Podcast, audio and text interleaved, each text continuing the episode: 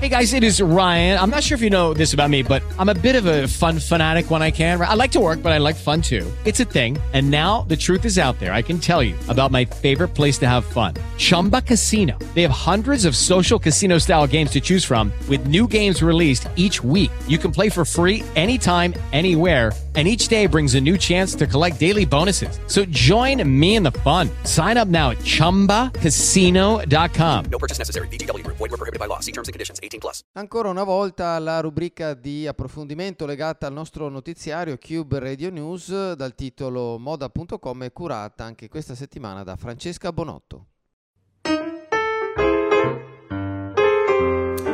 Ciao a tutti e ben ritrovati nuovamente a moda.com.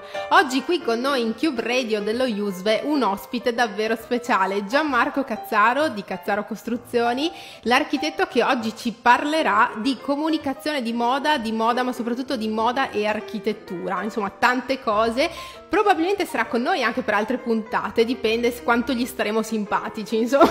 E quanto bravo sarò, se Ma sarò no. all'altezza.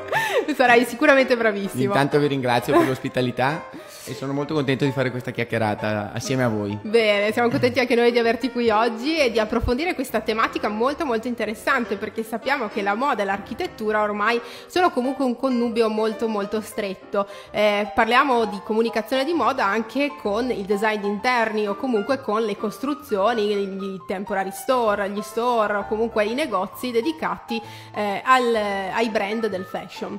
Ma eh, abbiamo un argomento in particolare per oggi. Sì. Parliamo del brand Prada, insomma, un argomento piccolino, un brand, insomma, Cose da poco. Sì, esatto.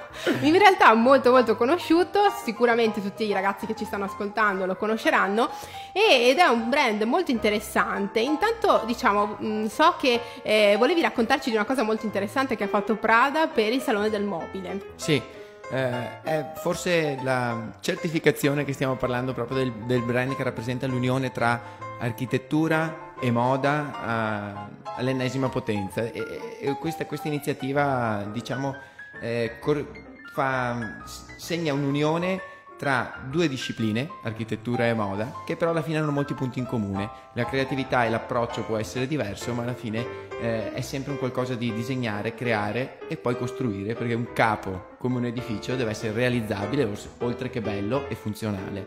Eh, la cosa di cui avrei piacere insomma parlarvi è mm, Prada Invites, che è questa chiamiamola iniziativa fatta da Prada, ne sono state fatte due, la prima è stata fatta durante il Salone del Mobile dell'anno scorso e prevedeva di fatto un invito a quattro menti creative non legate alla moda. Eh, Prada li invitava a disegnare una collezione dove la, la parte dominante era quella del black nylon, che è il loro tessuto, diciamo che è stato abbastanza simbolo di un nuovo mondo lussuoso che abbandona la pelletteria e le, le parti più conosciute canoniche per portare il lusso su un materiale che invece diciamo non è del tutto eh, legato come immagine generale al mondo dell'alta moda. Ah sì, cioè ci immaginiamo insomma il nylon. Il nylon diciamo, non è esattamente il materiale più Esatto. ricco e più Però, luccicante. Esatto, ma si sa che mondo. sono da queste contaminazioni che arrivano poi eh, le, le creazioni più creative, insomma. Assolutamente, difatti i risultati sono stati stupefacenti, ma i primi, i, i primi quattro collaboratori, eh, dei quattro, due erano architetti. Erano due architetti non a caso scelti, nel senso che il primo era Rem Koolhaas dello studio Oma, che con, con ha fatto tantissime cose. Ultima e forse la più famosa ai nostri ascoltatori è Fondazione Prada a Milano, disegnata interamente da lui, ma poi ha fatto anche tante altre cose che affronteremo nel corso della puntata Esatto, sicuramente. so, so che ci vorrai parlare Sì. ancora di questo studio architettonico. E l'altro, l'altro architetto invece era architetti, era è stato il duo svizzero Herzog de Meuro, architetti che hanno disegnato per Prada assolutamente di, di rottura e stare a livello globale e, e anche loro sono stati coinvolti in questo progetto. Progetto che ha avuto successo perché l'anno successivo è stato riproposto, riproposto però con un tema ancora più interessante, solo architetti e solo donne. Di conseguenza Bello, ci piace questo. assolutamente.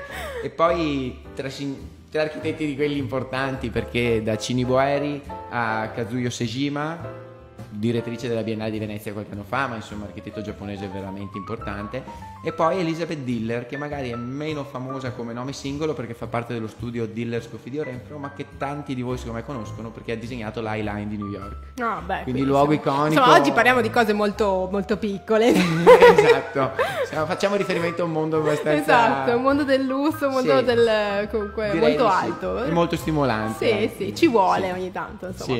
Ma eh, ritornando un po' a questo studio OMA, eh, come è Sì. stato così influente per Prada? So che Prada ha creato questi epicentri, giusto? Assolutamente, e diciamo che lo studio OMA su questi epicentri è stato proprio non solo un esecutore di progetto, ma un ideatore.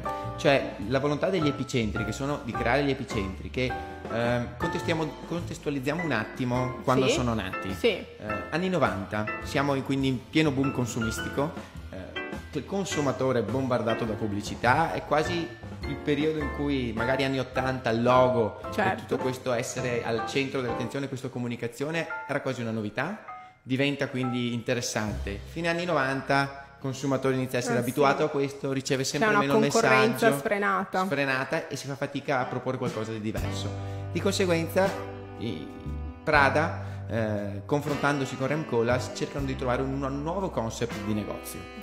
Eh, So che hanno studiato anche eh, il comportamento proprio del consumatore all'interno di quelli che erano i loro shop. Assolutamente. C'è una di- un piccolo virgolettato di Mm. Koolhaas che fa capire quanto di rottura sono stati. Lui diceva con gli epicentri Prada vogliamo fare qualcosa che sia in totale rifiuto rispetto a quello che è la flagship store di adesso, che lui definiva un insieme di megalomanie e ovvietà. Quindi capite No, che... Una personalità. Esatto. Devo dire però che in effetti ci sono riusciti perché con questo tipo di negozi dove l'obiettivo qual era? Smettiamolo di guardare sotto un punto di vista di scambio merce e denaro, ok? Il negozio non è più un luogo dove vado e devo, l'obiettivo dell'azienda è venderti il più possibile. Eh, no, hanno fatto un percorso inverso. Il negozio diventa un luogo diverso dove si incrociano varie eh, discipline, arti, tecnologie, musica eh, e dove la- il, il cliente, che non è più cliente ma è un visitatore, quasi come andasse a una mostra, sì, è eh, un'experience è un'experience, 360 gradi. esatto. Pensiamo che tutto questo è stato pensato a fine anni 90. Sì, infatti Cioè, volevo, perché- cioè, mi, mi so. anticipi, infatti volevo dire, cioè, è stato veramente un precursore di quello che è un po' adesso eh, il mood nella comunicazione di moda legata all'architettura. Assolutamente, pensiamo che loro il primo epicentro che hanno fatto, poi magari ne citiamo un altro paio perché alcuni Sì, perché Prada più non si significativi. Esatto, assolutamente. Anzi, in rapida successione ne hanno aperti i primi tre che sono assolutamente iconici che hanno fatto all'università ce li hanno fatti studiare, insomma, Mm. quindi voglio dire qualcosa che va ben al di là del negozio. E quando hanno aperto il primo a New York 2100 metri quadri a So, immaginate il prezzo e il Mi costo dell'operazione. Era una proprietà Guggenheim prima di loro. E a quando l'hanno inaugurato, i commenti più ironici e terra terra è stato è un negozio ma non ci sono i vestiti. Cioè, Eh sì, perché la gente era abituata a tutt'altro. a essere insomma. bombardati di, Eh, perché sì. bisogna sempre quando valutiamo que- i discorsi che stiamo facendo noi adesso parliamo nell'era di Fondazione Prada, Armani Silos questi spazi Sì, culturali ormai dei grandi siamo- sono diventati quasi Normalità. una normalità, esatto. Gli, store negli anni 90 era una cosa completamente diversa Esatto. quindi è stato assolutamente di rottura quello di New York in particolare mi è capitato di, di passarci poco tempo fa oggi quindi vent'anni dopo un qualcosa che ancora attira in modo incredibile disposto su due livelli e col- i due livelli sono collegati da un'onda in legno Esatto, proprio questo volevo già di per sé è un pezzo d'arte quello Esatto, esatto. Sì, rappresenta, cioè un po' un modo mi viene di comunicare la moda alla stregua eh, di un'opera d'arte. Assolutamente. Questo è stato proprio la, la volontà di, di- di- di Prada con eh, Rem Koolhaas nel loro primo epicentro. Di conseguenza poco spazio a quello che è. C'è una belli- ho letto un bellissimo articolo poco tempo fa perché quando ci sono tornato dentro ho detto "Aspe- torno a leggermi qualcosa di questo spazio perché è favoloso. E una delle prime recensioni è stata si ha l'impressione che non vogliono venderti un paio di scarpe ma delle idee. Ed è un concetto vent'anni fa, incredibile. e quindi da banalmente dall'aspetto architettonico, quindi si, si entra su questo spazio che per gran parte è in doppia altezza. Due- i due livelli sono collegati da quest'onda in legno che è un qualcosa di legno molto naturale, lo chiamano l'onda, no? proprio per richiamare no, un qualcosa di... un'idea costruttiva praticamente, molto oltre i complessa, confini del... Attenzione esatto. che una parte dell'onda si apre e diventa un palcoscenico. Cioè andiamo oltre i cube radio che già qui abbiamo esatto. una trasparenza. super super avanti. Lì diciamo che è stato fatto qualcosa di veramente futuristico. Cioè gli abiti erano dentro dei, delle gabbie di sapore industriale ancorate a binari che girano su e giù per il negozio. Cioè, ci sono delle cucine veramente, veramente interessanti. Sì, sì, Bene, sì, visto che hai fatto un po' questa esperienza anche di andarlo a vedere anche vent'anni sì. dopo, cioè scusami, vent'anni dopo. È del 2001, eh, quindi... sono stato a luglio, quindi perfetto, quindi 18 siamo... anni dopo. Eh, esatto. Eh, volevo chiederti cosa significa creare un'architettura utile alla moda. Mm. Abbiamo portato un esempio adesso, sì. il must, diciamo, ecco. Ma eh, se dovessimo pensare noi anche un po' più in piccolo, quindi legato certo. a um, qualsiasi brand di moda anche della nostra zona, cosa si potrebbe, mh, diciamo, eh, cosa significa appunto, cosa si potrebbe prendere in considerazione come primi elementi per fare architettura nell'ambito della moda? Allora, mi sento di fare una piccola distinzione che però secondo me ci aiuta a tracciare due percorsi diversi. Eh, quando viaggio, vedo negozi, me li studio oppure vedo progetti, si notano secondo me due linee sostanziali. Una è quella, chiamiamola di un negozio attivo diretto, cioè eh, io devo fare un negozio che deve vendere. Okay. Ehm, lì l'architetto lavora a quattro mani, mi sento di dire che forse lavora qualche mano in più l'esperto di neuromarketing, l'esperto di processo decisionale, l'esperto di processo di vendita rispetto invece all'architetto che sì, assume no. queste, okay, questi sì, sì. criteri di progetto e li rende il più piacevole possibile e, e, quindi rende ambienti che non danno l'impressione di dover vendere moltissimo ma che in realtà lo fanno.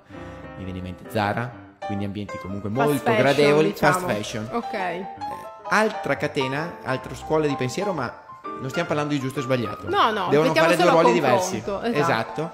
E quindi questo dicevamo è un negozio che ha è attivo direttamente. Eh, non esistono negozi non attivi, però magari ci sono negozi attivi indirettamente. Gli sì, epicentri di Prada, anche, no? Esatto, cambia anche un po' la tipologia di target. Quindi... Assolutamente sì. Eh, quindi lo, il proporre un qualcosa che sia vendere idee, cioè esperienzialità, mm-hmm. Ok? Quindi legare il cliente che si sente su un luogo dove eh, cambia spesso, si sente come fosse al museo. E quindi si vende un po' di più l'immagine del brand, la mission del brand per Prada è l'essere legato a vari campi dell'arte, per altri brand è la, so, la, l'eccellenza nella manufattura, piuttosto che altri ambiti. Affronteremo magari anche, eh, se sarò abbastanza brava, come dicevamo, nelle sì, prossime sì, puntate, temi di Anzi, sostenibilità. Devo stringerti perché abbiamo poco tempo Eccoci a nostra qua, disposizione. prego. Però staremo qui ad ascoltarti per ore. quindi sei già prenotato per la prossima Bene, puntata di Cube bene, Radio. assunto. Quindi, esatto. Quindi vi salutiamo e vi diamo appuntamento la settimana prossima. Grazie e arrivederci.